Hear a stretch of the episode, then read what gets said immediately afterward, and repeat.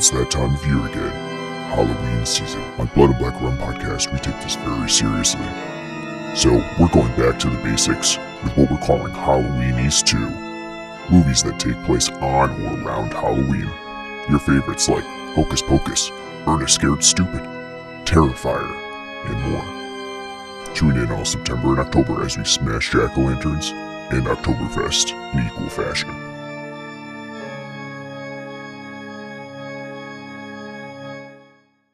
Hey guys, welcome back to Blood and Black Rum Podcast. I'm Ryan from ColdSploitation.com, and I'm joined with my co-host Martin. How's it going? Uh, it's kind of torturous today, talking about getting back into the torture porn genre on our episode of Halloweenies 2. Um, I thought we were finally doing Mean Girls because today's October 3rd. It's Mean Girls Day.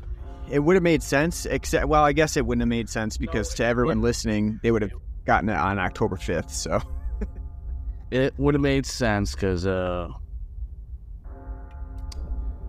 there is Halloween in it. that's true. There is. It's not a big part of it. You could also argue it's got Christmas in it too. Valentine's Day. I'm a cool mom. Um, but no, we're we're we're going back to the torture porn genre, and um, we've done a number of them. And I thought the torture porn genre mostly ended in the 2000s, but it's still uh, still around and kicking. And occasionally, you do get a nice torture porn movie out every now and then. I would consider Terrifier a torture porn movie. What, do you, what about you? No, it is. Yeah. I think we I think we talked about that. No, I think we definitely torture porn. think we did say that. It's like it's got an element of torture porn, probably more than slasher. That's for sure. No, it's definitely more torture porn than slasher because it's just you know people getting whacked. gore, grew. No, no, no, no uh, plot to be found other than Clown Boy likes to cut muffs in half. Uh, yeah, but uh, this one, so surprisingly, like every time I say, I tell people who aren't really into horror movies, I say, "Yeah, this is the tenth installment." They're like, "What? There are fucking ten of those? Come on now!" Takes people aback because I don't think people realize, especially because this movie series, at a certain point, started getting finicky with their movie titles and sh- offshooting a little bit, kind of like. Uh, Nightmare on Elm Street series where they're, you know, Wes Craven had throw things up a little bit. I won't have you making the comparison because we don't have a nice metal score. We we don't. There's no Dokken here. True. Can't have any Linkin Park because Chester had to go going off himself.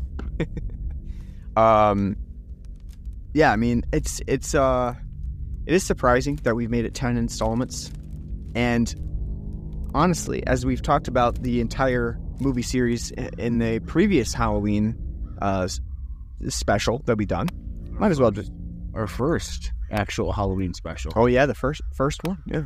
Well, I mean, we did a little special tribute to like uh, our first year to Halloween, but our first like big block, like this is what we're gonna be doing from now on. We went down to Saw lane because I never saw a Saw film. Never saw a Saw. Yeah. Saw has made it 10, 10 installments. And that's, you know, considering the big names in horror history, 10 installments, that that's nothing to shake a limb at. It's uh it's definitely a success story. And uh, like I said, there were there have been hits and misses, and we've talked about those throughout our retrospective on the Saw series. Um, and then later on, as they came out, we covered Jigsaw. Um, not my favorite, if I recall, and I think I've only seen it one that one time. I don't think I've even revisited it. But if I recall correctly, neither of us were very impressed with that one, which would have been Saw Eight. And then um, wasn't last year, I think, but it was the year before, right? Yeah, two years. Yeah, two years ago. it does. It, do, it does feel like it was like you know not that long. could could have been last year. Uh, two years ago, we did Spiral, um, uh, which again was like fuck you and your Saw uh, sequel naming convention. Gonna name this Spiral instead, uh, and it made you think: oh, an American Uzumaki remake, right? no, it's Chris Rock starring in an American Uzumaki remake. Uh, also, too, it had the stupid name Spiral from the Book of Saw. Yeah. Like, like, so the fact that like that's the last film, and you know they went like, oh, this is gonna be like an anthology series now. Well, not anthology, but like you know, uh, episodic. mhm. Almost like a, a procedural drama from CBS. Dead on, dead on arrival. It's Coming fall 2024. it's like the Dark Universe from uh Universal. They got the Mummy out, and it was DOA. Well, you know, y- you kind of like because the the Saw series already did like from the Book of Saw, basically. You know, the sequels are at times about people who have taken on the religion of John Kramer and have are doing his bidding. And so you can't really have another offshoot like from the book of Saw because they're all from the book. You know, it's it's all related. It's all tied in. So it's really hard to do an offshoot like that where you're going to, you know, have some sort of spin-off of of the uh the main role. So I consider Spiral Saw 9. I don't know about you. Even though it technically is I I guess is not supposed to be. No, it is because I mean, It's on 9. It's on because again, we haven't had another, you know, last Halloween we didn't get another from the But- but it's fine because again, Halloween. Okay, Halloween three. You're gonna get something new, Mhm. something fresh. Mhm. Well, fuck that. We're going back to Mike Michael Myers, That's right. but we still ne- made the next one, Halloween four. Curse of Yeah, I would, I would, I would be interested in seeing if they do intend to continue the sort of spiral element as well in a different direction. But uh, as it stands, I, I don't think that that's the case. I think, and, and you know, I mean, obviously, talking about Saw Ten right now, even the the producers consider Spiral a Saw, Saw Nine. You know, so um, that was an interesting idea. That was an interesting like, let's try to bring the movie series back, but they obviously found that it didn't work as well. I mean, I thought Spiral was okay. It was an okay movie. It wasn't great. Uh, it was okay. Again, I haven't revisited it since uh, two years ago, even though I do, I do own it. Um, but it was it was okay, but it wasn't anything spectacular. And I think you know on our episode we kind of talked about that as well. There were some interesting ideas, but a lot of times it fell flat, um, and it just didn't really do anything that was um, more intriguing than what the Saw series had done before. So here we are with Saw 10.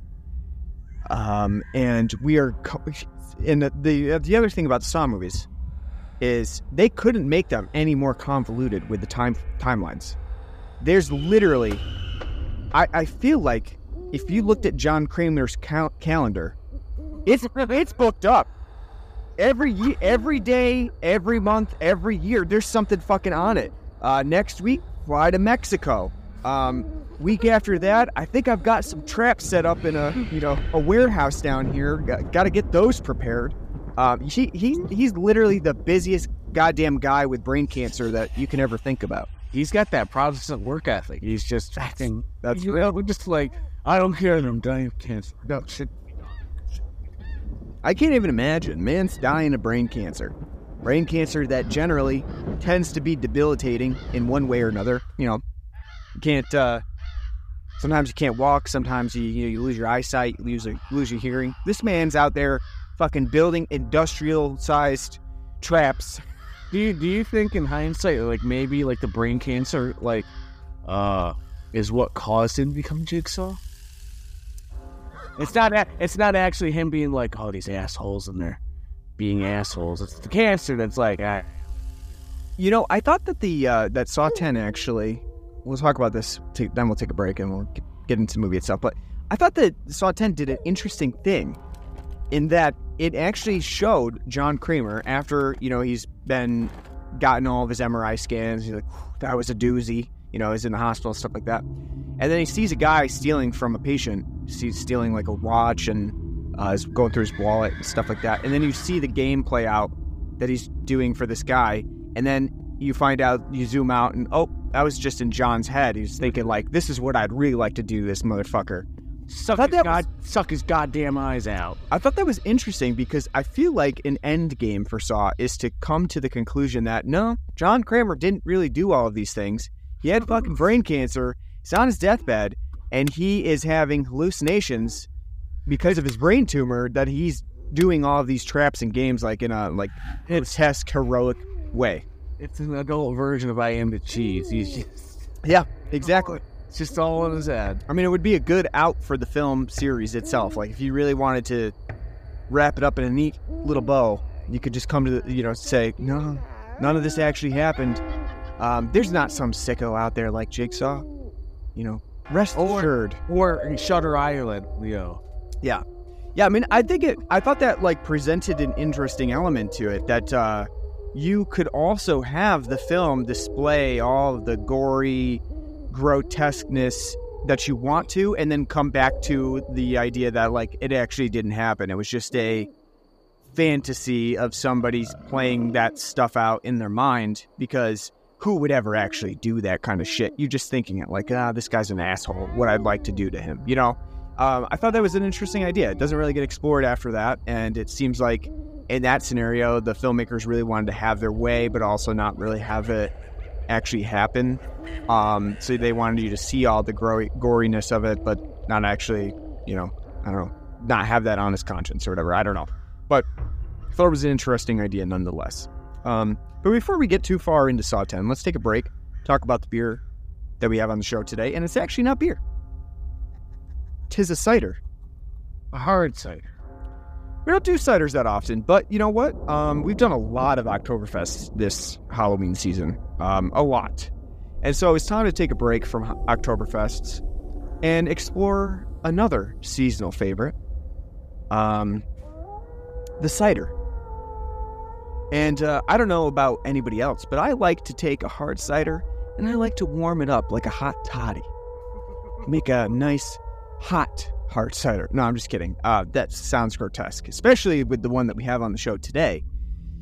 Because we have 1911s, or otherwise known as Beak and Skiff. And It's like Beak and Skiff presents 1911s, something like that. It's like a fucking John Carpenter movie. Well, they never used to have on there the beak and skiff part. Yeah, I don't know. It's I, I don't fully understand the company itself. I know Beak and Skiff owns it, and then they probably have an offshoot for the cider called 1911. That's my that's my thought. But this is yeah, is right. That's what he does. What you think too? Yeah, I mean, Beak and Skiff Orchards in Lafayette, New York, own it. Um, And then they have like this is their bre- brewery brand, the cider brand. yeah, the 1911, which we we, we have done their ciders before. Yep. Um, Lafayette's only like two hours away from. When they're when they're not getting their hands into the cannabis industry. Yeah, I, I, I didn't know that either. That's pretty cool of them. Um. But they've kind of become ex- like, at least locally, they've kind of exploded. You know, Yeah, the cider drinking. Yeah, I mean, besides, you know, we have a we have another local one from Albany, Nine Pin. That's a pretty big one around here too. But yeah, 1911. 19. big. I would say they definitely got probably the biggest. I mean, they've like beaten woodchucks like ass. Like, can't find a woodchuck from Vermont anymore around these parts for the most part. You know, Yeah, woodchuck is kind of laid low a little bit. Um, but they do make good hard cider, and I do like hard cider. My problem with hard cider though is I, re- even though I do like it a lot, I have to be in the mood for it. I Agreed. And man, it's the first week of fall, and what's this fall? Like a nice hard cider. But this one's super duper folly. Yeah, this is a Halloweeny. This is this is not just folly. This is more Halloween than Trick or Treat that we covered last week. Yeah. Uh, you look at the can; it's fucking Halloween as hell. Um, probably the only can that actually beats this one is the Ommegang Trick or Treat one that we had last year. The um, No, I think this is better. oh, you think this can is better? Hmm? It's got the black. It's got the black and orange. Cla- classic. Uh, I'm gonna be saving the skin. This is a great can. Uh, I'm probably gonna save it too. You know, I have the the Ommegang one from last year. Um, I'm gonna save this one too. Uh, yeah, this one, you know, it's got that nice deep orange uh, set on a black can, and then of course you have the classic candy corn colors because this is a candy corn hard cider. Um, and you got candy corn sporadically, magically mixed around the can too. Um, I'll be honest with you, I was not expecting much from this. Not because I don't like 1911. I've had some that are good, some that are bad from 1911, and that's kind of just uh, the the cider thing that happens. Sometimes they're good, sometimes they're bad. It depends on your taste. For me, personally, I was not really that uh, expecting that much from this one because I don't really like sweet ciders. If you look at the scale of sweetness on this can, because Beak and Skiff are kind enough to provide a scale for your your cider, uh, it's a six out of six. And so for me, I was like, oh fuck, uh, you know, I'm a dry cider fan. I'm not a sweet cider fan. So I was really concerned with the six out of six scale. Um, first of all, who goes? It's got to be really sweet if you go on a scale of six. Okay, like most scales are five. You got a scale of six, like you're off the charts. So That one goes to 11. yeah, yeah. So that was concerning to me. Uh, but I do like candy corn. I know a lot of people are hit. Uh, you know, they some people like candy corn, some people don't. It's kind of an acquired taste. What do you think? What do you think about candy corn? Um, hate it. Oh, so you're definitely in the dislike it camp. And why is that? Just because it's too sugary, too It's, it's bland. All it tastes is sugar. It's like eating a circus peanut. I, I don't a vanilla vanilla iness to it. kind of. I mean, I've kind of gotten as I'm grown older, my hate for it has become less like sh- strident. Right? You're not repulsed by it anymore. I'm not re- just fine. Like I could eat it, but I'm not like it's not something that I go out of. I'll ever go out of my way for because it's just a brick of sugar, and it's not even that good sugar. Like I said, it's like a circus peanut. Like, oh, circus peanut, and then it's like chewy sugar. Yum.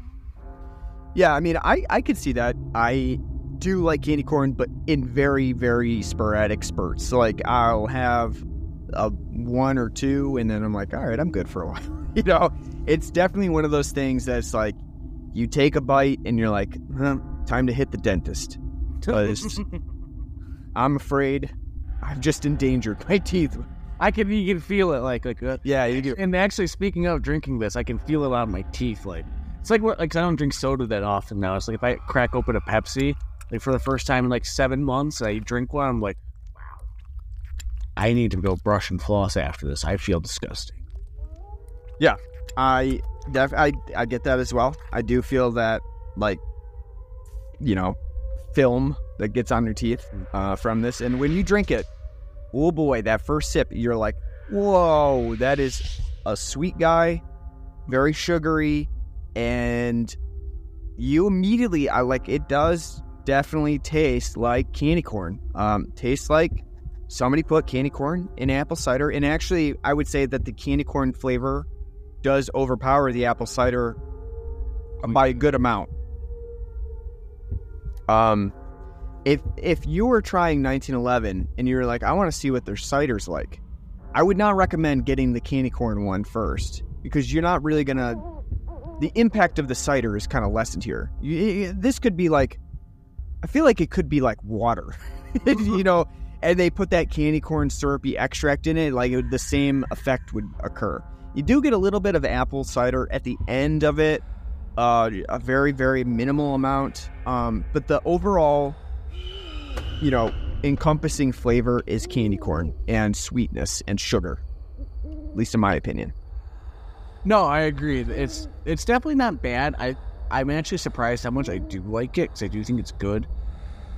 It's definitely like a dessert cider where you can have your, you know, want to move off and do something and kind of enjoy it throughout. Like maybe if you're like trick or you know, taking the kids trick or treating and you're one of those cool millennial parents that you know drink while your, your kids are out uh, trick or treating. It's definitely candy corn is there. It's full force. It's full frontal. You drink this thing, it hits you right away. There's no subtlety to it at all. No nuance. It's just there. It kind of basically does taste like they took hard cider, like a batch of hard cider, and they just melted down a fuck ton of sh- uh, candy corn and threw it with, while they were letting the cider ferment. Yep. It's not bad.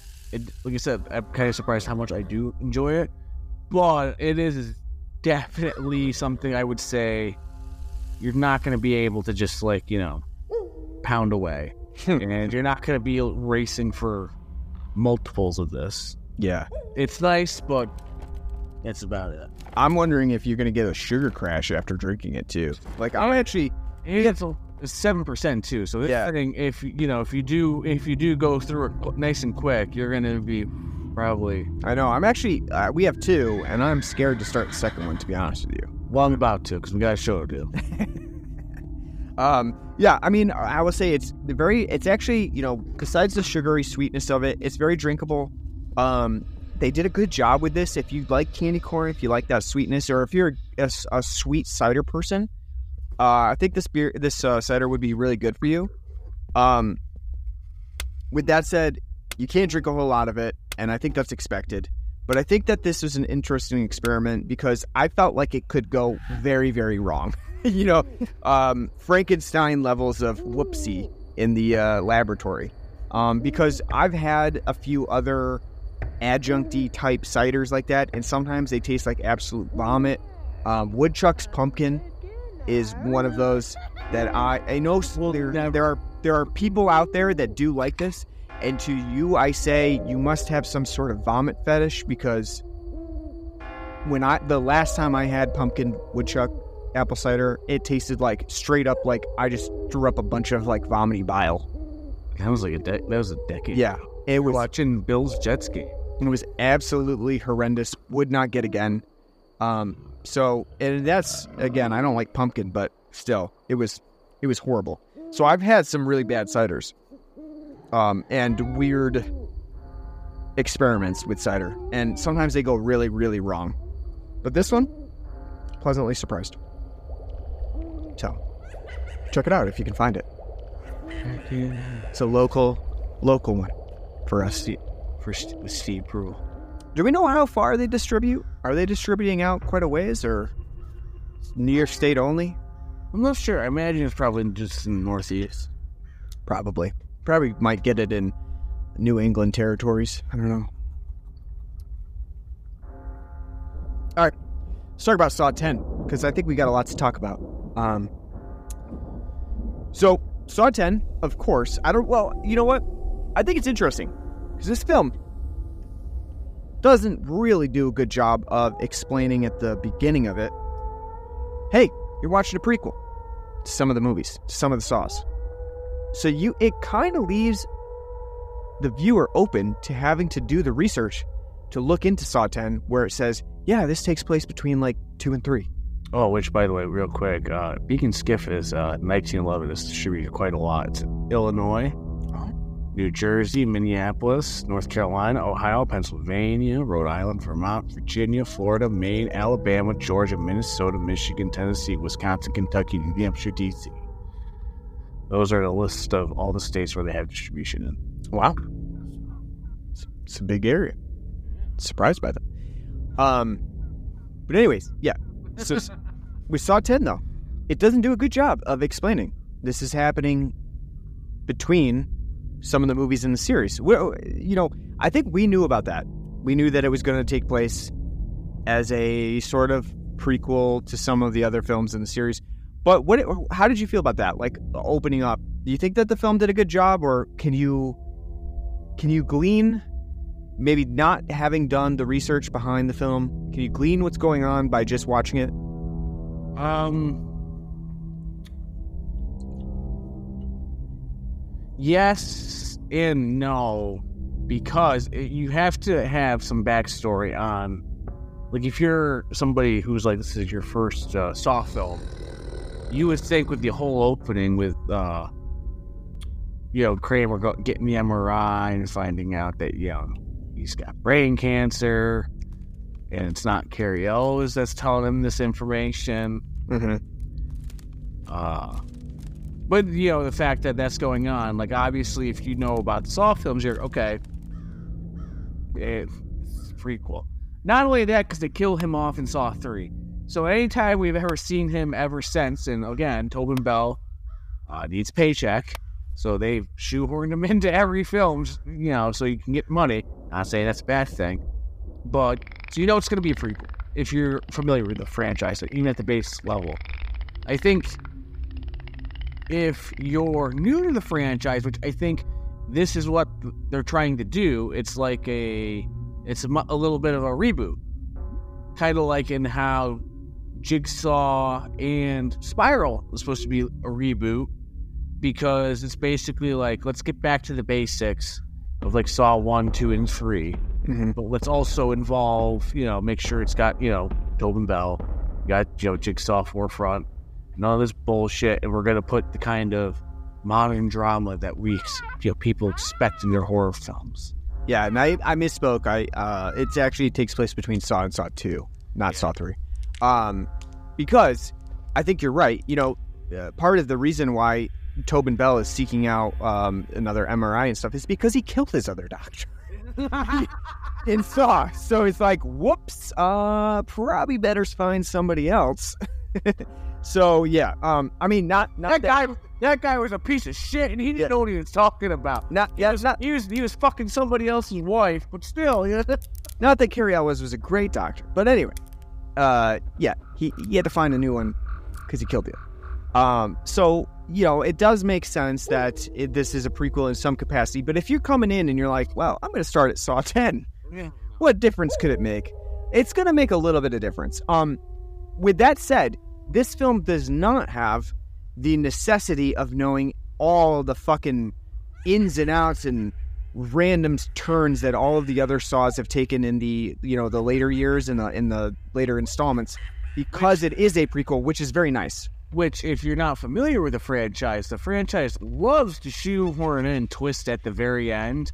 Yeah. In a very like Lupin the Third esque way of like, aha, see, if you followed this really closely, you would have been able to figure out that I did this, this, this, and this. And, you know, as the dun dun dun dun dun dun dun dun dun dun dun dun dun dun dun music, music, playing, you know. yeah i mean i will say w- one very big strength of saw 10 is that it does not require you to have watched you know saw 7 because they're going to throw in you know one shot of like go- ba- flashback and green tint to saw 7 um, this film doesn't have that and that was one of the things about jigsaw was like at a certain point jigsaw was just like what the fuck is going on? Like with flashing oh there's saw 3 here's saw 5 and people are just like i don't even know what you're talking about. Who these people are anymore?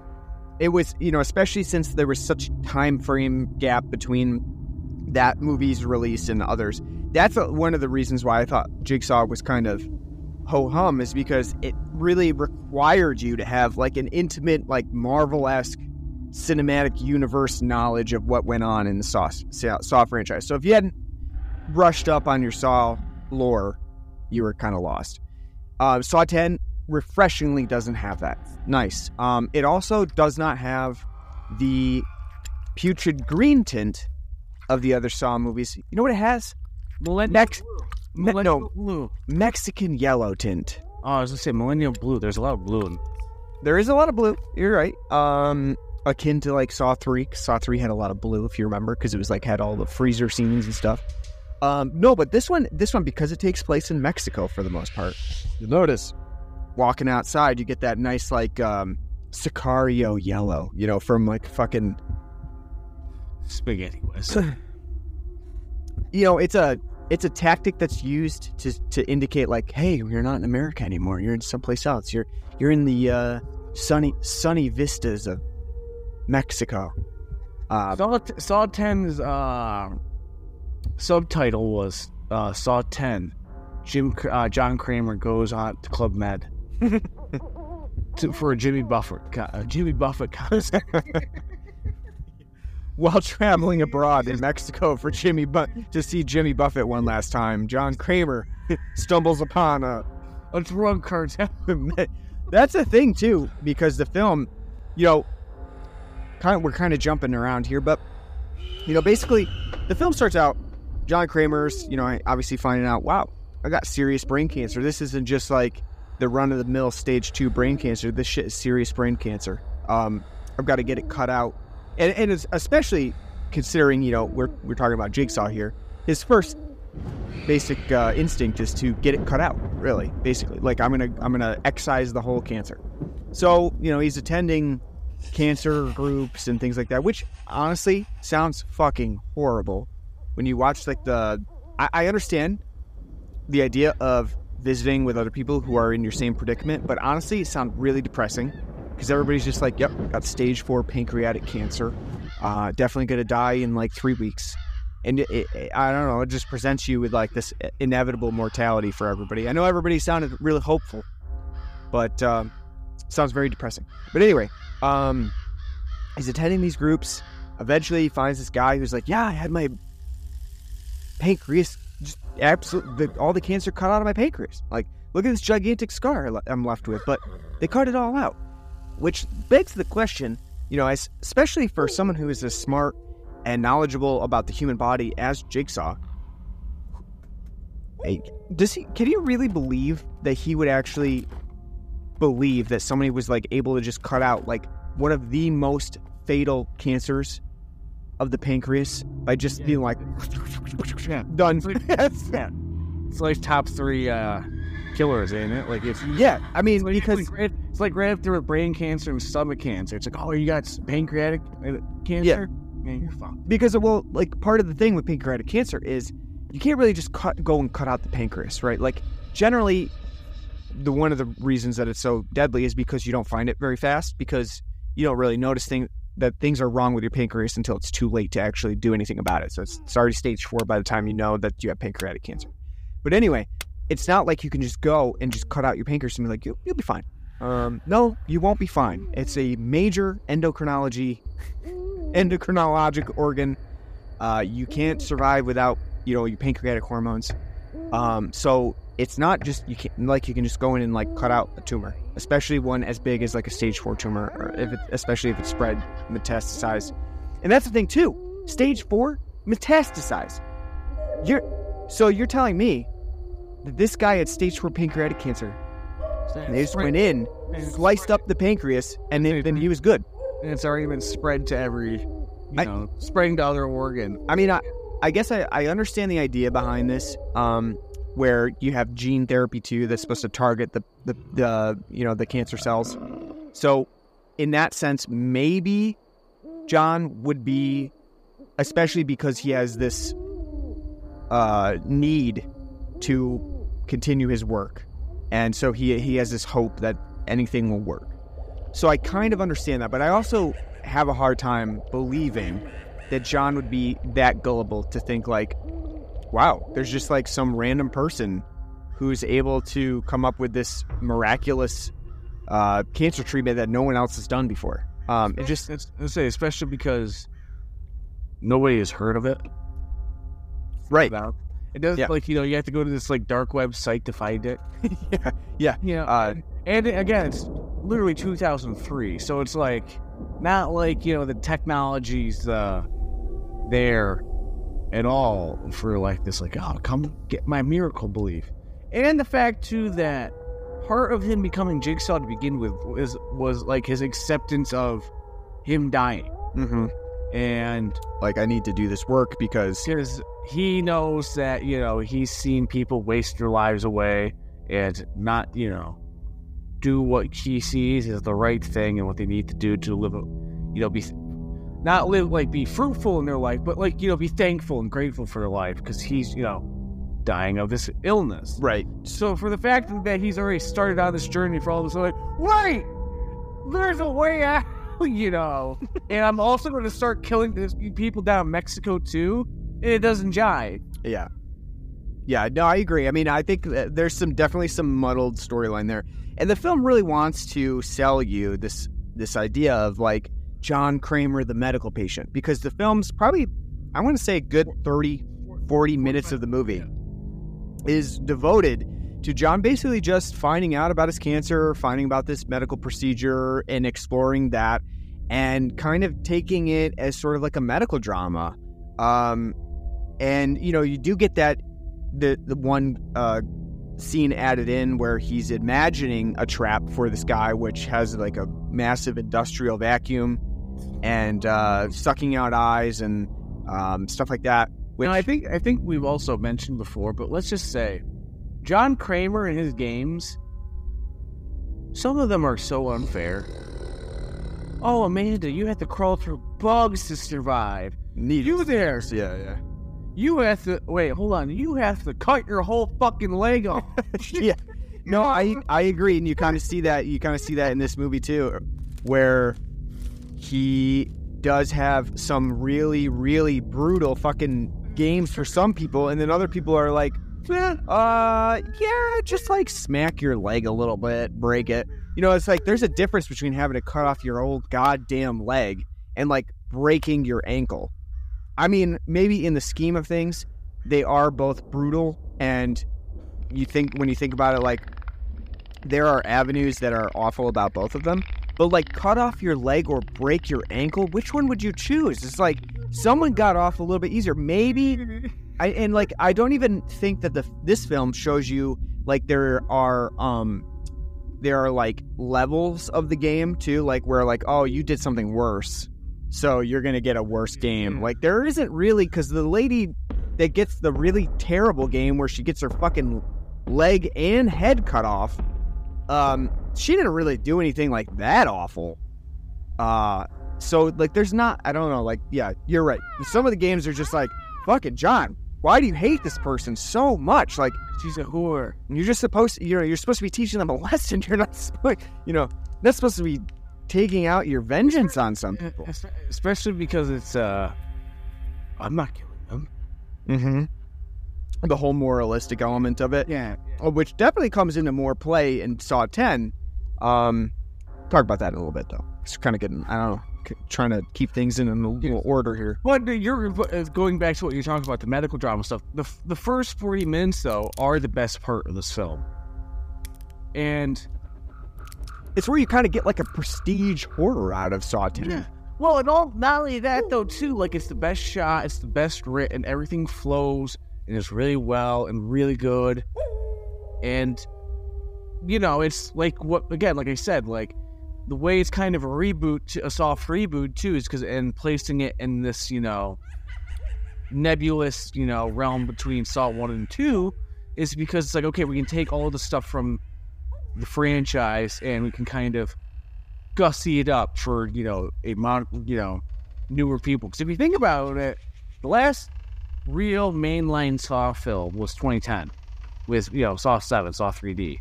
Then you know seven years later we get Jigsaw, and then four years later we get you know Spiral. So to kind of you know with the big you know horror boom now, with like everybody kind of going back and back and back, you know to try and true properties and trying to you know squeeze more money out of them they've all been like this is the same with like you know the Halloween franchise too, trying to humanize and make it more dramatic.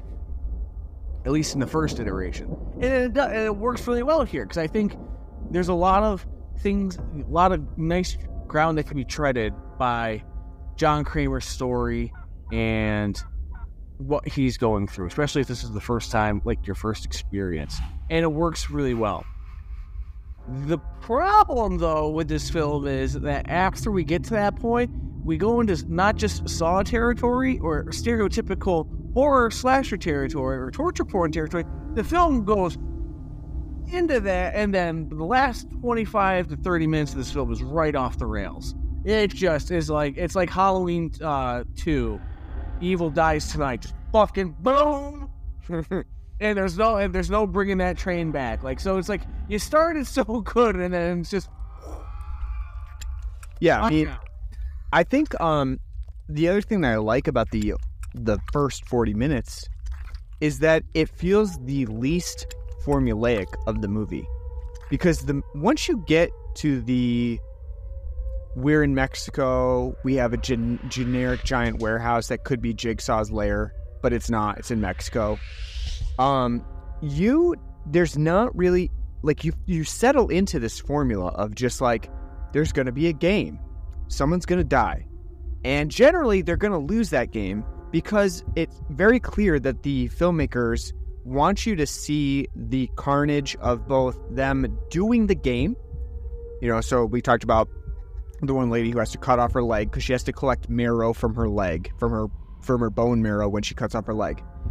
And then they also want to see want you to have to see them lose, where they have to suffer the massive fatality that they're going to incur because they lost. So in this case, she's just not able to collect enough marrow at the time, which seems a little bit unfair because she only gets like three minutes. She's got to cut through her entire fucking leg. Yeah, her entire feet. Entire leg in three minutes, then grab a vacuum and have the vacuum suck up through a long ass hose to another area like across the room that's collecting the bone marrow on a on a scale and the scale has to reach a certain amount for it to stop and um, she gets to a certain point and then she loses and then her head's cut off as well. And so you see the whole grisly aftermath. You see her cut off her leg her legs laying on the floor her head's laying on the floor her d- headless body's laying on the floor. You get to see every gruesome detail of it.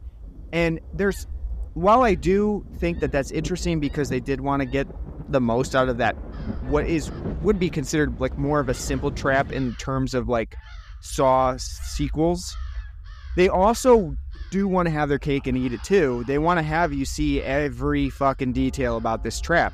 And I think that that becomes formulaic throughout the movie because that's kind of the way that every single trap works in this game, in this, you know, the full game that they're playing, which is um, nicely segmented between Saw's first games where it's only two people and then Saw 2, which has a group of people all playing a game. This one is like a smaller version of Saw 2, where it's only four people playing the game.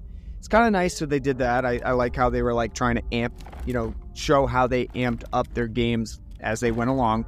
But um, I think that the film falls into this formulaic approach of here's a game, they're generally going to lose that game, so you're going to see everything. And then we're going to take 15 minutes to do like a heart to heart between Amanda and Jigsaw, where they talk about like I can't I can't do it. I can't continue your legacy. And she's like, and he's like, yes, you can. You're gonna have to. You're gonna have to continue my legacy. And they do a heart to heart for about 15 minutes, and there's like, you know, it's it's basically an interlude.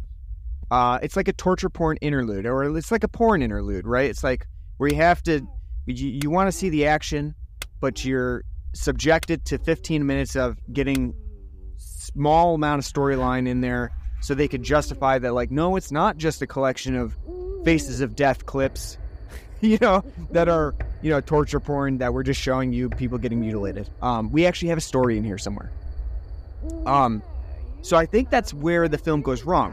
For the first 40 minutes not formulaic you really don't know where the film's going. And i kind of like that because i at, it is at a certain point in the Saw franchise you know exactly what's going to happen. You know, even though the traps are different, the approach to setting up the games is different, you know approximately the whole scope of the movie laid out for you. In Jigs in this film, with Jigsaw like discovering his cancer and going through this whole hospital uh, thing and uh, finding a, a person who can help him, you don't really know where the film's going for a while. And I like that. I wish the film hadn't relied on so much formulaicism. The other thing I don't like about setting it in a gigantic fucking warehouse that apparently Mexico has a lot of too, just like America, um, is that you you don't get to see you, like for all intents and purposes. Doesn't matter. This movie's set in Mexico. Besides that, you have Mexican cast and you see a little bit of the Mexican landscape uh, when you're, you know, you're he's actually driving to this um, facility. It doesn't matter that this is in Mexico. This could be anywhere USA. Could be the place that the FBI can't fucking find for whatever reason in America. Um, I don't. Did you feel the same way? Like the Mexi after at a certain point, the Mexican setting is completely moot. No, it's and it's basically kind of just there to spice it up a bit. Yeah, it, it honestly feels like Yeah, they look, wanted. Look, it's not Detroit anymore with these warehouses and plants. Now we're in Mexico City. Right. You know. It, it it it felt like they were like, we need a new locale. You know, it's it's almost like the in space sort of thing for horror franchises. They can't can't rightly bring Jigsaw to space, kind of makes that would definitely jump the shark. So they're like, let's. That would that would have been awesome. I know. It's like um, they were weighing their options. They're like, Saw ten, G- uh, Mexico, space. Um, I don't know. I guess we'll go with Mexico. Makes a little bit more sense. But I, I do feel like the Mexican setting is one just kind of wasted. It's kind of like the same thing with Scream being set in New York City. Besides the you know Scream Scream Six being set in New York City. Besides the uh, the one scene where they go into the uh, the bodega, there's really no point in having it set in New York City if you're not going to use any of the actual like locations. Uh, the same is true of this movie being set in Mexico. Like you get you do get one like touristy sort of like um, taxi ride, but other than that, there's really no point in having it set in Mexico. And then the other thing that I don't like about the Mexican setting though is that it allows the film to be um, to use the exploitativeness that it does later on in the movie. Um, and I guess I should say spoilers, but it's I think at this point, if you listen to the show, you know that we do spoilers in here. So um, just tune out if you haven't seen the movie. But um, what I'm talking about by exploitativeness is that the end where they bring in it's almost comically stupid, where they bring in the little kid that Jigsaw that the film has made a gigantic, unnecessary um, focus on because at one point when Mex when Jigsaw gets to Mexico and he sees his little kid, he there's like this one weird weird ass scene where he wakes up in the middle of the night and the kid's trying to fix his bicycle and he's just Jigsaw's just like good Samaritan fixing the bicycle.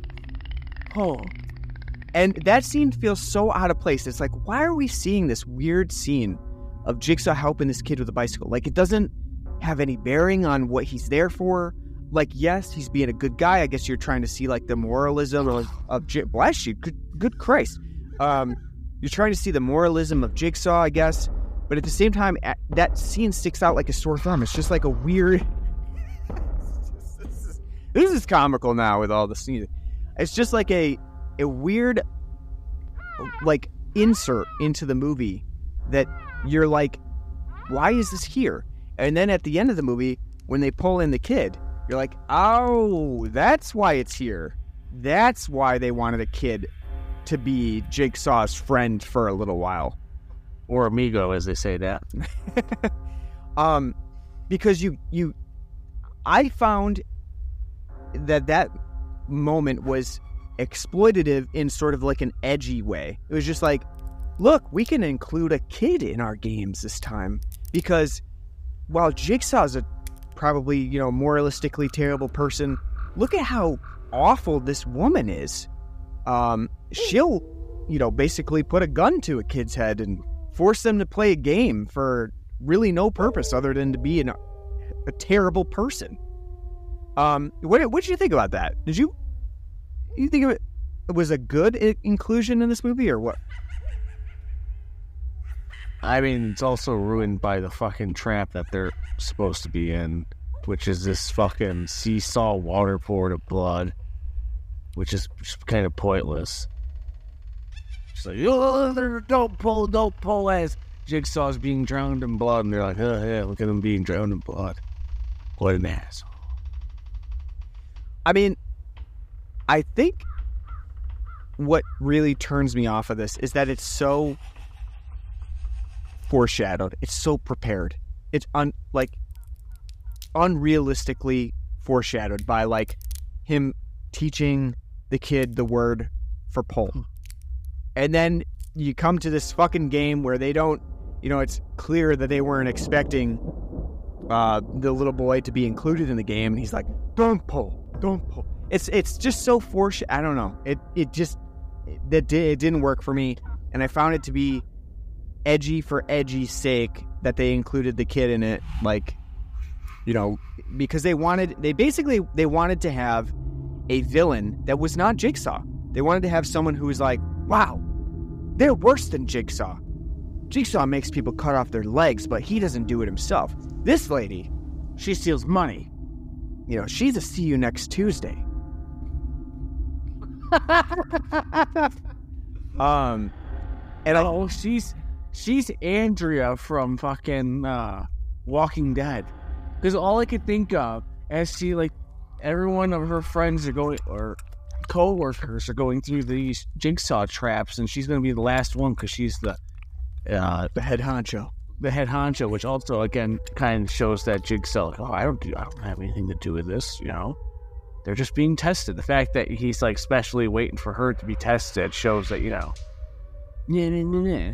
Mm-hmm. But so I mean, it's just funny as they're like doing their thing. She's they're like she's like, "Come on, we gotta do this. Work harder. Cut your leg. Cut your leg in half." And like coaching them up. And all I can think of is like the random season two or season three episode of Walking Dead where we got to meet beautiful Karen when she was like had the gall to question Andrea, and Andrea was like, "We gotta stick together, Karen."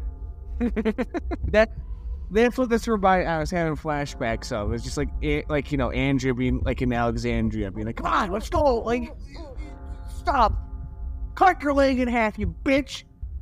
I need that money. I mean, I think it's funny because there's a fine line, I, I feel like, between fraudulent medical care, right? That Cecilia Pederson is clearly in the game of. Well, Kramer, er, I mean, John paid two hundred three thousand to her. Where did Jigsaw find all this money? He's uh, rich because he's an architect. But I feel And civil civil, civil engineer. I, I feel like, you know, there's definitely a difference between someone who's committing medical fraud, which she definitely is, and s- someone who would be so evil, where they're like taking glee in the fact that, like, my associate that I don't have to pay anymore is fucking cutting off their leg and then got her head fucking ripped off. Um, you know, it's. I think it, it borders on being ri- absolutely ridiculous She's a cartoon villain. I- yeah, she really is. Um, and even the writing for her is just so um, over the top sometimes. Uh, you almost yeah, it's it's it's just kind of ridiculous uh, how far they have her go. And I think like I I I understand what they wanted to do. They wanted to humanize John Kramer in a way that you generally don't get to see it because I mean you got to see it in Saw a bit because that was all about you know medical malpractice, insurance issues, things like that, uh, which is arguably why that film is probably one of the best in the series.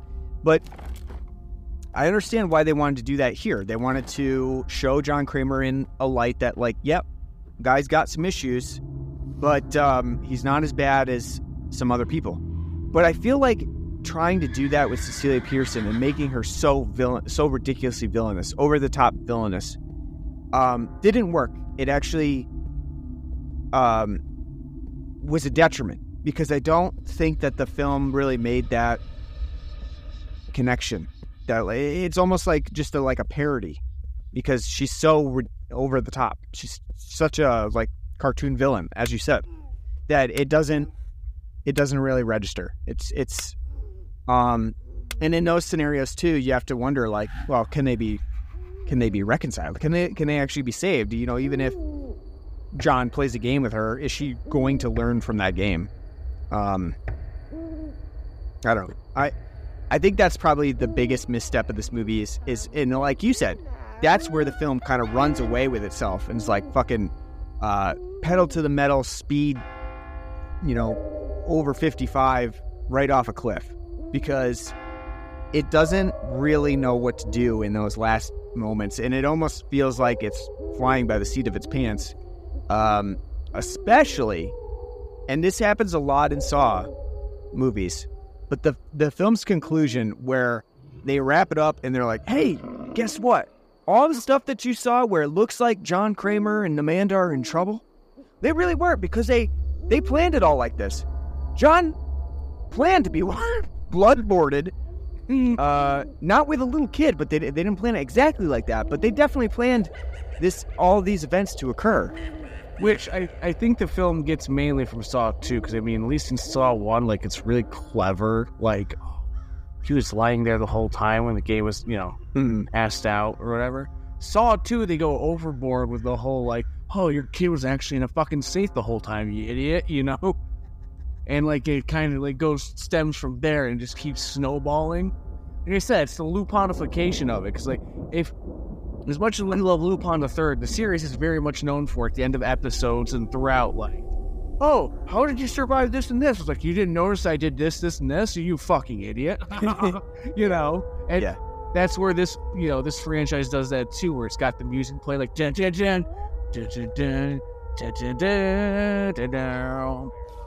And the thing about that too is, I think you're actually like, at least for me, I was actually expecting them to be prepared for this. Like, I was expecting, like, oh yeah, they've actually planned this, which is, I mean, maybe stupid for me, but I was, I was really, and I kind of was getting the feeling from like Amanda, especially Shawnee Smith as Amanda, where she was like acting so, um, What's going on? yeah, surprised about like, John, are you sure? Are you sure? It's like, okay, they know. They like they've they've got all this planned.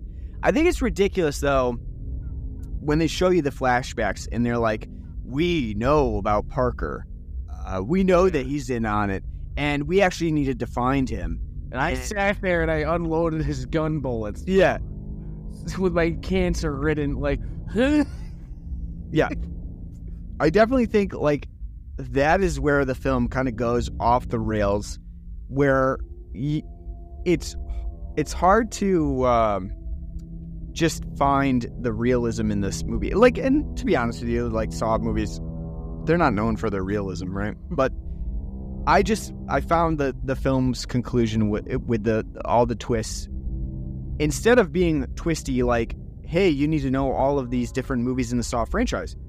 This time it was just like, that's absolutely ridiculous that they could have planned it like that. Uh, how do you? Uh, well, it's basically like, how do you get? How do you get them out of this trap? Like, I thought the good, cool twist would have been if everybody survives their fucking trial. mm-hmm. Like at like at first, like when we see like the one first guy like survives, like you know through his uh trial and tribulation with the pipe bomb sewn into his arm. Would have been kind of cool to actually see everybody survive the trap, you know, and J- Kramer would be like, "All right, get that one." I actually I thought too that the the kind of things I was was interesting was when Gabriella wins her trap, and then Cecilia just snaps her neck, and they like at the end of the movie. they're having like a fucking like like a like a man Amanda's like wow so why and Kramer's like Right, she she she she passed her trial and she's like I don't fuck but technically at the end, like they should be they should be upset that she's dead, right? Because if this was all part of the plan, they should be upset because she won, and then their plan actually got her killed. But they're like just walking out into the the yellow Mexican air. sunlight in their hair Yeah, like, they're just like, whoo. go little boy here's like a billion dollars yeah, I think I I felt like that was again like that's a a, a way that they like recursively they've kind of like gone back on what John Kramer actually means uh, from like the original Saw, but. I do like the fact that this movie does go back to traps that they technically can win. As we said, sometimes they are absolutely ridiculous traps. Um, and that is partially because with a Saw movie, you now constantly have to up the ante with the traps. You can't just have some random, you know, like if you don't do this, your arm's going to get cut off. Um, that doesn't fly anymore. You have to have a ridiculous architect trap that John Kramer had to go to an industrial warehouse and talk to the salesman. The salesman's like, "Are you sure you need this for your like home garage? This is a fucking, you know, industrial uh, chicken, you know, slaughterhouse vacuum. This is not something that you're going to use in your garage." And I don't think you understand what I need this for. um, Well, no, I think also too though you get to see kind of Amanda's touch on the traps though, because some of the like again like the brutality of like like what do you gotta do to survive? Well, you gotta take that saw there and cut into your skull and get some brain out. Yeah. like you know, like that's ridiculous compared to like you know, not only yeah, like because not only that, like you, like one wrong move in your brain and like you're not going to be able to do anything. yeah, you, you know, you know, like just to pull out a piece of your brain. I don't know. or again like the fact that Valentina had to cut through her fucking femur the strongest bone and the hardest thing to cut in your and to break in your body. Yeah, you got to cut through your whole fucking leg in three minutes, and then, as you said, take the suction and get the bone marrow. Like, they're ridiculous. Yeah. Which I do think at first, like you're, I, I agree. Like the fact that like if the traps are winnable and painful, but like winnable, like and reasonable, are the like the so like the first two Saw films like had the best traps because of that, and obviously because of plot reasons, because of a Amanda and Costas Mandylor not really following what Jigsaw wants, like but like you know doing the same stuff but having these unwinnable traps. And that's a night that's good for the story because of what's going on in the story. You know, so it's nice here to see like actually, as you said, like them to go back to traps that are, you know, they're you know for the most part, you know, believably winnable. Like Mhm. could potentially do. Some of them, are, like I said, are kind of ridiculous and obtuse, but you know, that is nice. Um, I yeah, I do. I I think that this film does sit well within the Saw one and two because you do see the idea that like Amanda does harbor certain vengeances for people that she doesn't for others. So you see like she has a soft spot for Gabriella because she has a drug addiction, just like Amanda. So you kind of see like I thought it was cool. But you kind of see where Amanda's going to be coming into the the series and sort of not following the exact religion of John's, you know, jigsaw elements. Um, so I like that too. I think like, you know, as a prequel, this movie works pretty well um, because it does do a lot of good things to set up the the movies that have come after it. Um, You know what the best good thing about this movie is? what's that? Shawnee Smith's bulk. Ooh, that is a haircut for sure. um, yeah, that is something. Um, I think they were going for, they wanted it to be similar to the Saw 2 one, but wow, It's not. It's not even close. that's like more butchered than Valentina in this movie. It's. I mean, it's just hilarious. though. it's like, uh, so Yeah, and they also give Shawnee Smith, uh, like kind of a lurid lighting to kind of hide the fact that like she's obviously going to be older than she is in Saw 2. With John, you know, you, he's like he's cancer patient dude, so you can have him looking fucking old as hell, and it doesn't matter, right? Like he, you know, the man's almost like what, like 90 years old. So he's like, yeah, so he can look as old as he, you know, looks, and it doesn't really matter because he's got cancer. But like for Shawnee Smith, she kind of they kind of have to hide that a little bit. So you'll notice that they, have like a lot of, uh, not that Shawnee Smith is looking like quote unquote old, but just obviously looks older than she was in Saw Two. So right, right. So you, you kind they kind of hide that a bit. Um, but like honestly, Tobin Bell, great in this movie. I think he does a really good job. Um, I think he handles it really well. I think he does shine, especially since we don't see him very often in a lot of the other Saw movies. Like this is this is really one where he's he's front and center. He like comes to the traps. You know, normally in Saw movies he's on tape or you see him in the background or something. But here he's like pacing around down the floor, which is kind of interesting. I thought. Um, yeah, Tobin. Tobin's. Uh, this is one of his finest performances. I mean, he's always been a strong point in the series, but you know, he does bring a gravitas and levity to it. That's you know really much. needed. And- Shawnee Smith too does really good, even though she is kind of like uh, gremlinish and that's like like just kind of weaseling about like a fucking like you know, Yeah. like, like Salacious Crumb job you know Jabba the Hutt's like uh, henchman like I, I think that's that's part of the writing. I, I don't think it's Shawnee Smith. Shawnee No, no, Smith does no, a good job. No, no, no, no. I'm not, I'm not saying that's her fault because it is. Because she's like, you think you're the first one to try to cry? Doesn't work. like Yeah. she's finding it, but like she's kind of she's written ghoulish, like you know, to be kind of Yeah. innocent. You know, Yeah. idiotic when she's not doing her whole like, John, are you okay? Yeah, I mean, I, I the film is I like the film, but um, it definitely has drawbacks. But it's it's not the actors that are the drawbacks, except for you know like and again I don't think this is their fault, but like we talked about how Cecilia is very you know cartoony villainous. I think I don't think that's the the actress's fault because I think she does actually a really good job when she's actually like playing fake doctor. Um, she she sells that really well. I think it's the writing's fault when it gets to be the end of the movie where it's like this, is going off the rails here. Um, so we'll see. You can, and it's a, you can definitely tell the budget was limited too, because the fact that the whole second and third act are literally just shoved into the warehouse, and everybody's chained up in the same location to have their traps happen. And it's very kind of soap opera and like Yeah. set up like it, Yeah, you you would really think like they could have shot this on a pretty pretty low budget, um, and it really wouldn't have, you know, besides setting up the traps and stuff. There's really not that much that that costs a lot of money here. It's Saw three where they're all trapped together in the. I know in Saw two they're trapped. They all have to like find keys, but like Saw three is the one where they're trapped in the warehouse, right? Yes, and he has to go through. It's like his game, and he's going through and trying to save everybody. Yeah, that's that's Saw three. Yeah, I mean, and it's only 13 million, so yeah, it's pretty pretty low. Yeah. um, what do you think about the traps? Like, how do, how do you feel about them in this movie? I thought they were fine. Uh, I think they're minimalistic, but it works because they put emphasis into the gore.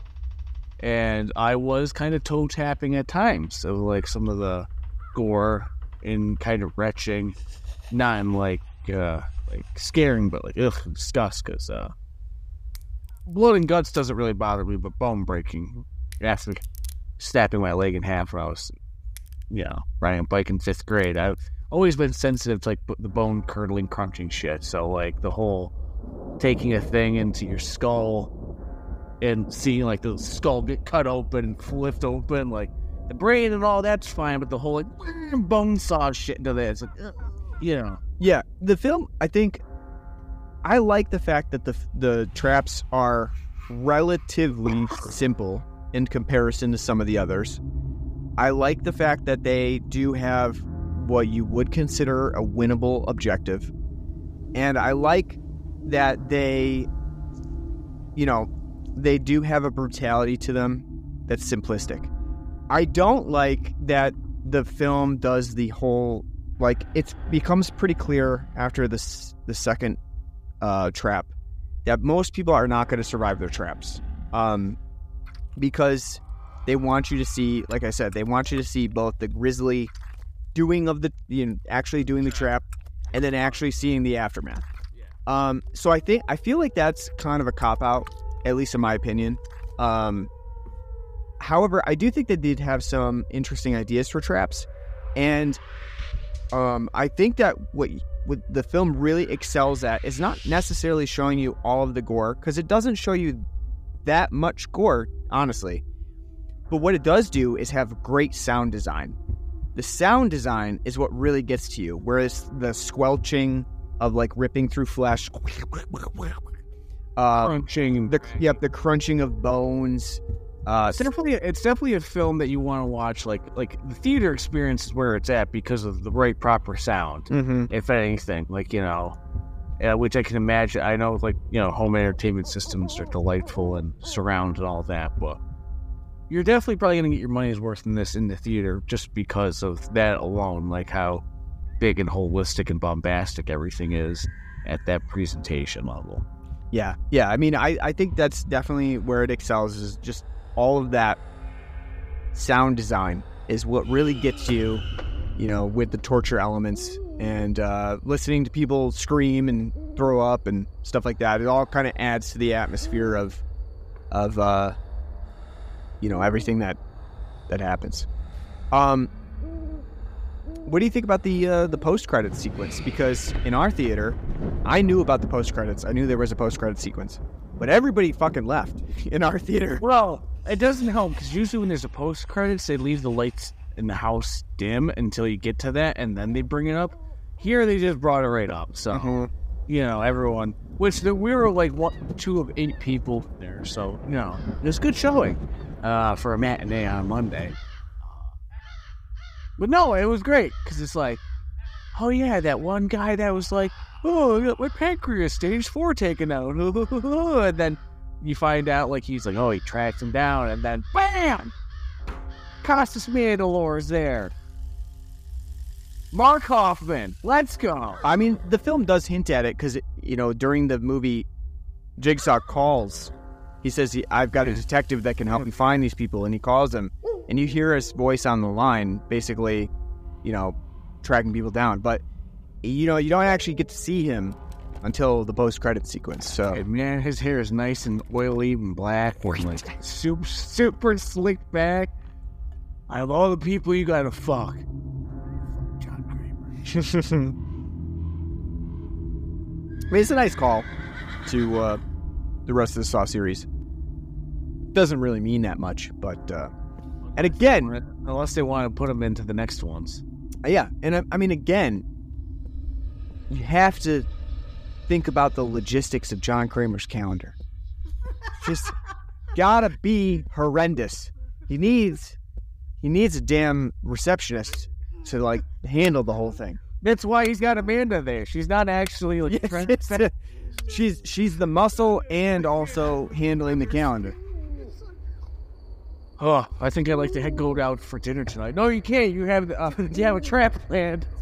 yeah, basically. that's that's why it was funny when he um then when they like play the scam on him and she's like, well, you know what? I can get you in next Thursday. This is the only time we have available. And He's like- and he's like, I think I could make that. It's like, yeah, you better check the calendar, man.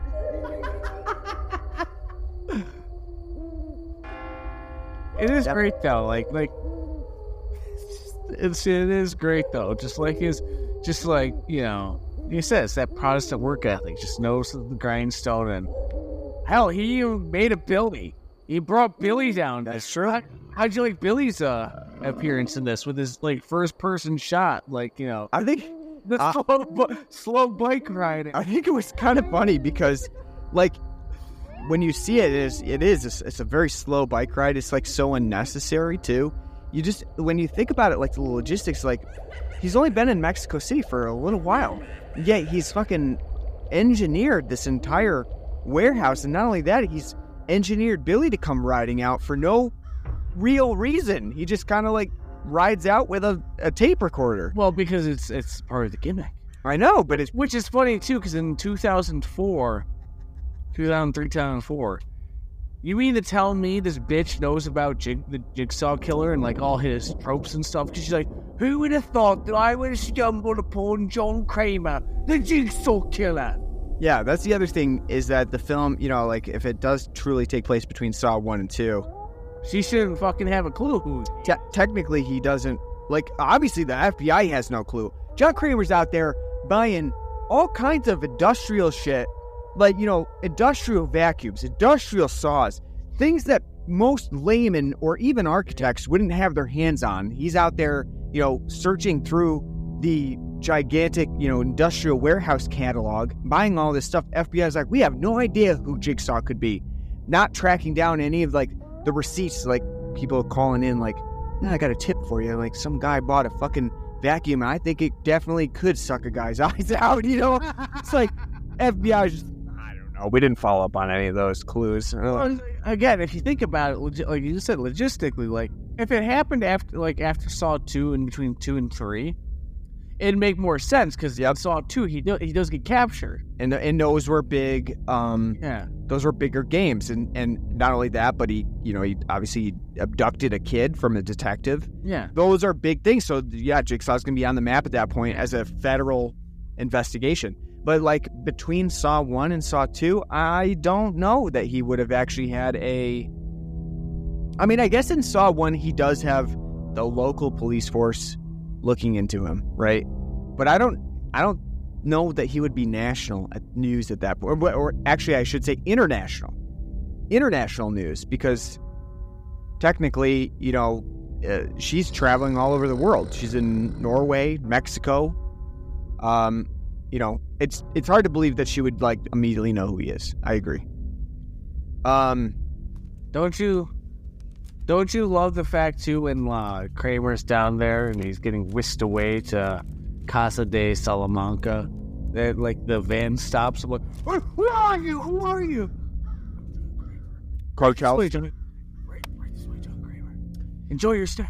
I I honestly thought that this movie was just about Jigsaw infiltrating the cartel, just like you know. It, it's Better Call Saul. He's down there to visit uh, fucking uh, Lalo. He's You also made a nice joke too about Jigsaw taking out his uh, vengeance on the uh, barista who over over uh,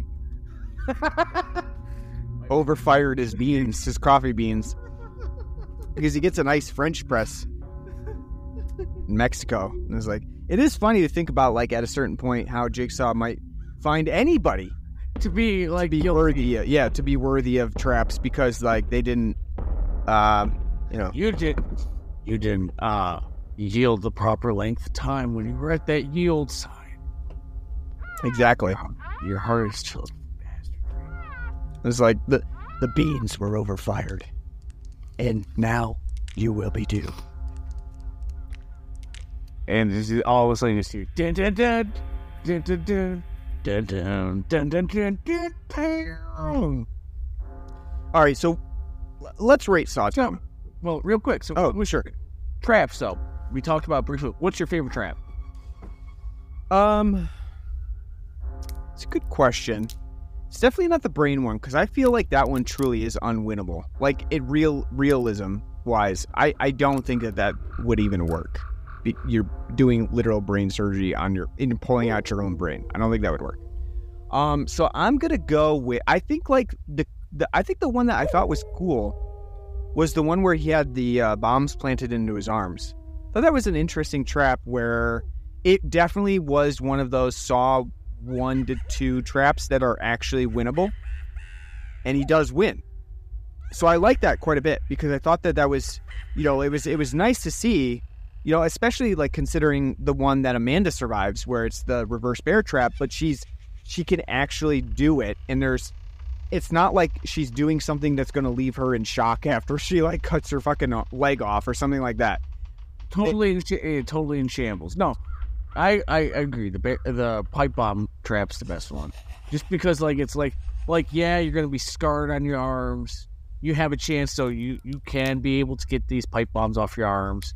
It's not gonna leave you crippled and dejected for life. It's you know Yeah, because you have to kind of think about that too from the perspective of like Valentina. Okay, so after you made her cut off her leg, you think she's going to be more happy with her life? Like she's going to now have a positive outlook after she's now basically crippled for the rest of her life? Like it doesn't really make sense that he's he goes those extremes of like some people have to like literally lose limbs or bodily function for them to be able to like continue on in their life. the only thing I can think of is you can attribute to Amanda's doing, but at the same time, he's still technically I mean, he's the brains. He's the one designing it. Yeah, yeah. So I mean, no, you're you're right. Like it, do, it doesn't jive, and I think that's probably like I would like to see if we were going to further explore this, like in like the trials and tribulations of John Kramer as Jigsaw. I would like to see these like gut wrenching traps, but they're winnable and aren't going to totally maim you for life if you don't if you win them because if you like if you don't obviously death's you know death's the price you pay. But i think the fact that if you make them you know realistically winnable and not cripple you beyond a point where you're like well i wouldn't kill like you know yeah like you said like valentina like oh my leg's cut off i guess i won't go throw myself off a cliff now Yeah. Well, if you, if you think even to like Saw 2, like some of the traps were like, I'm going to be experiencing like some pain right now. Like I have hands in glass right now.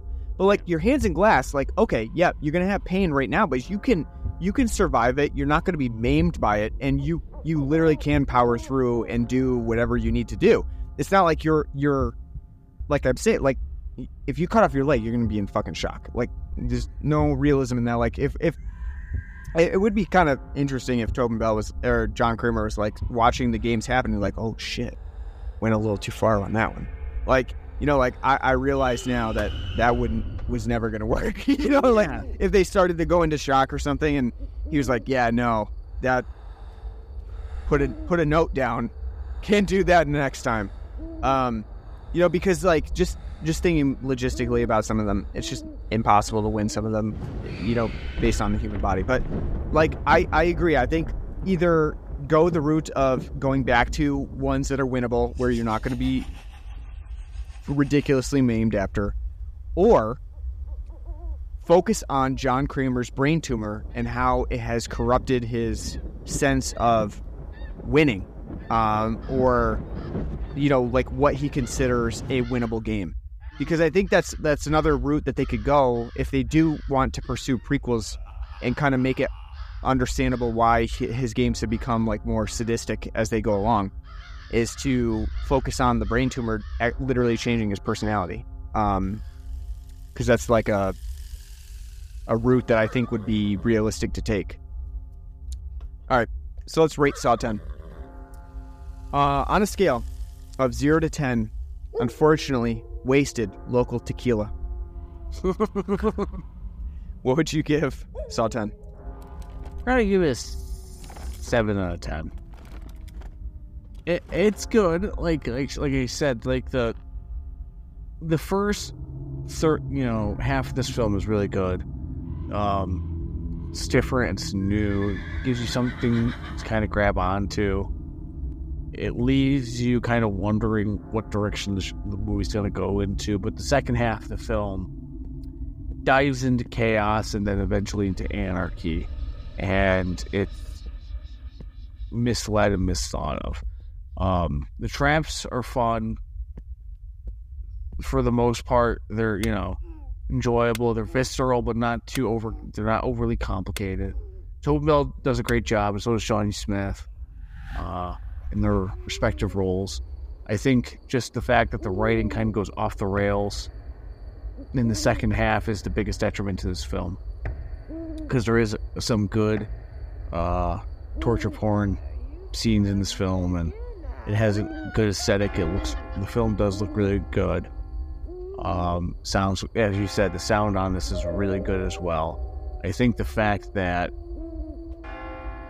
it's a prequel is fine, and I it's you know stands alone on its own. But I think the fact that it dives into like this Bugs Bunny cartoon bullshit at the, the last half is the biggest fault in this film. The writing just is not up to par. The directing's there, the right, uh, the acting is there, the sound design's there, the traps are there.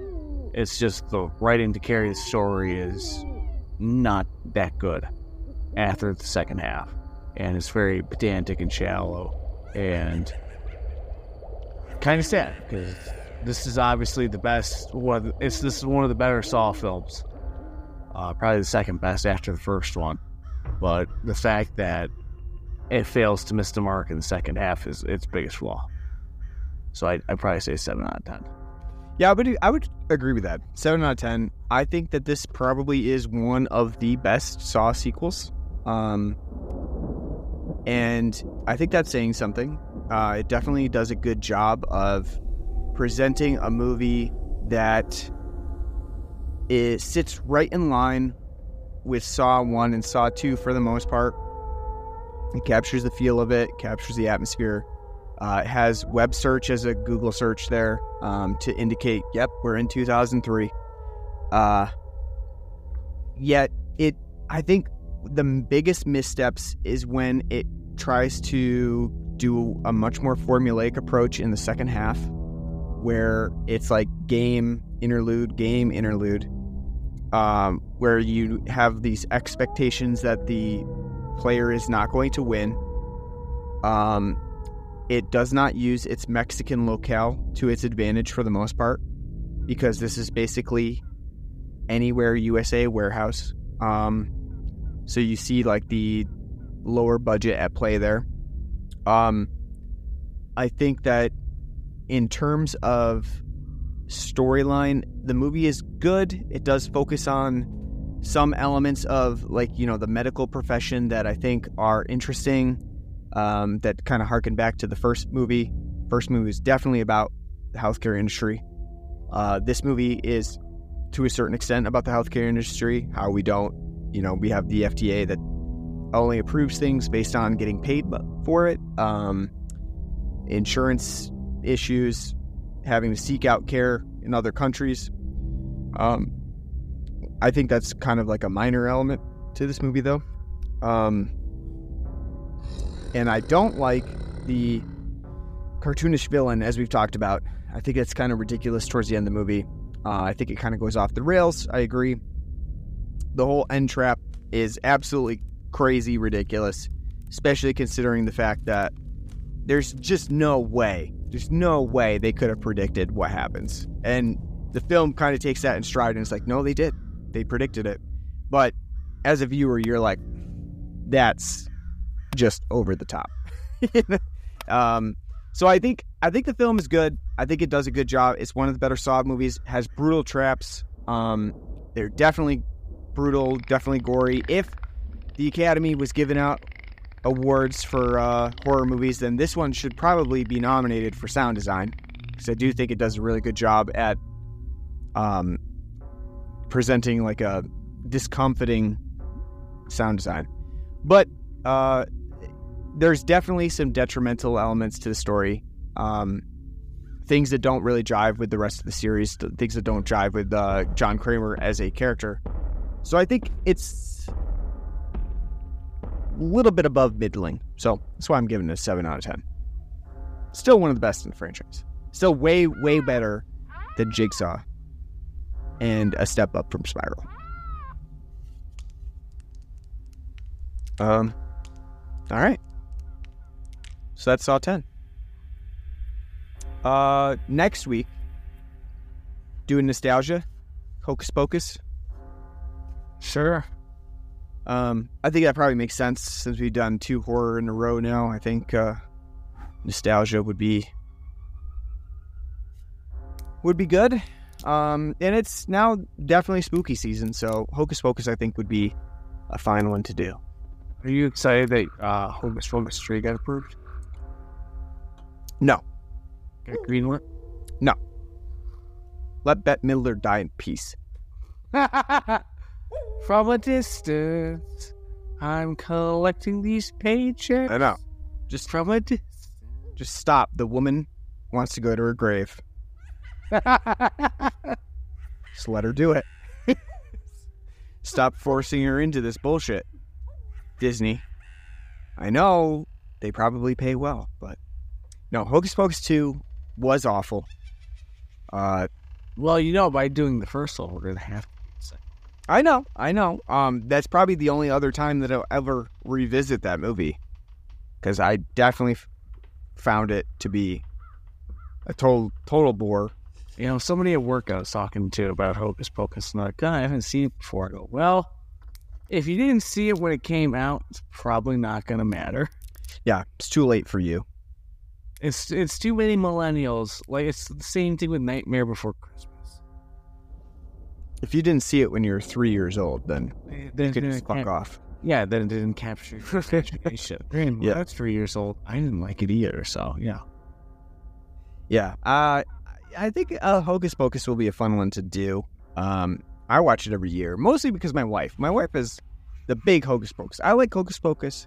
Uh, I think it's a, a, a fun movie. My wife loves Hocus Pocus. Like she'll she'll actually say things, um, that I don't even realize are in the movie.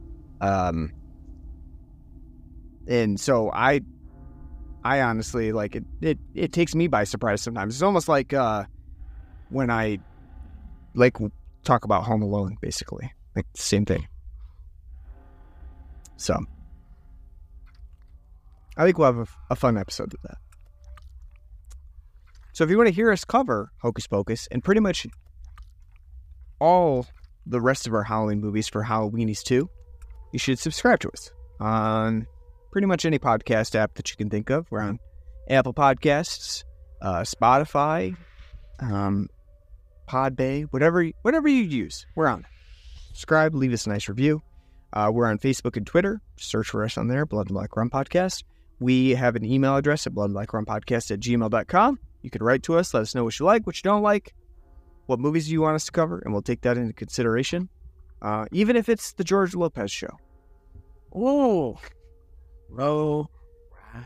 I don't know where that came from. I just, for whatever reason, thought about George Lopez. Uh, and uh, you can donate to us on Patreon or our Spotify page. Uh, anything you donate will be put back towards beer, so we appreciate that, fueling our alcoholism. Um, other than that, hope you enjoyed our episode, our Halloweenies episode on Saw 10. Hope you go out and see it in theaters. It's a Halloween tradition. So, uh, hope you hope you've gone and check it out. And uh, until next week, take care.